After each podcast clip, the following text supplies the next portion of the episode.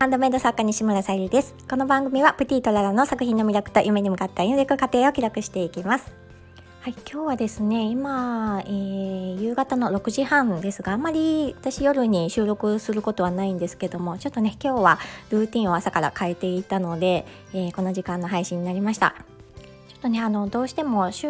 末になってくるとまた別のお仕事になってしまうのでなるべくねやっておかないといけないことを先に済ませようと思って動いておりました。今日はえ、ー、と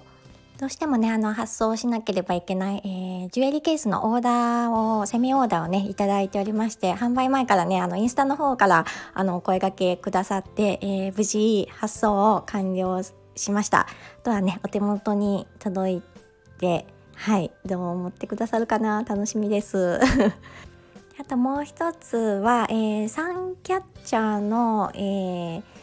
チャクラをイメージしたねイメージというかカラーを使った、えー、スワロスキーと、えー、使ってちょっとサンキャッチャーを仕上げておりました。こちらもね明日お渡しするのでこちらを、えー、仕上げておりました。で何回？2回ぐらいやってるけど。はい。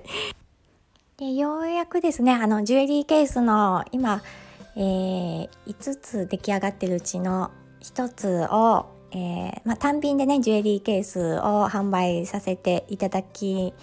ましたというか、えーと、掲載させていただきました、えー、ミンネとベースと、えー、クリマの方に先ほどアップさせていただきましたので是非あの、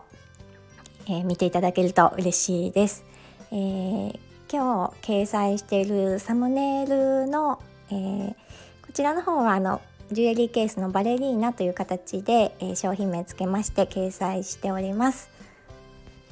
かね、あの販売前からツイッターの方には掲載させていただいておりましてあとインスタグラムですねで、えーと見ていただいた方からなんかねあのジュエリーケースなんですけどもそのジュエリーケースそのものがもう宝石みたいですねみたいな感じで上手に言っていただきまして 本当にもうそのまま受け止めて嬉しくなっております。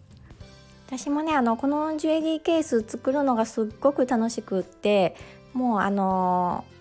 またね新しく作りかけているものもありますしもっとねあのいろんなアイデアが浮かんできているのでもっと広げて作っていきたいと思っている、えー、ジャンルになりますので是非お楽しみにしていてくださると嬉しいです。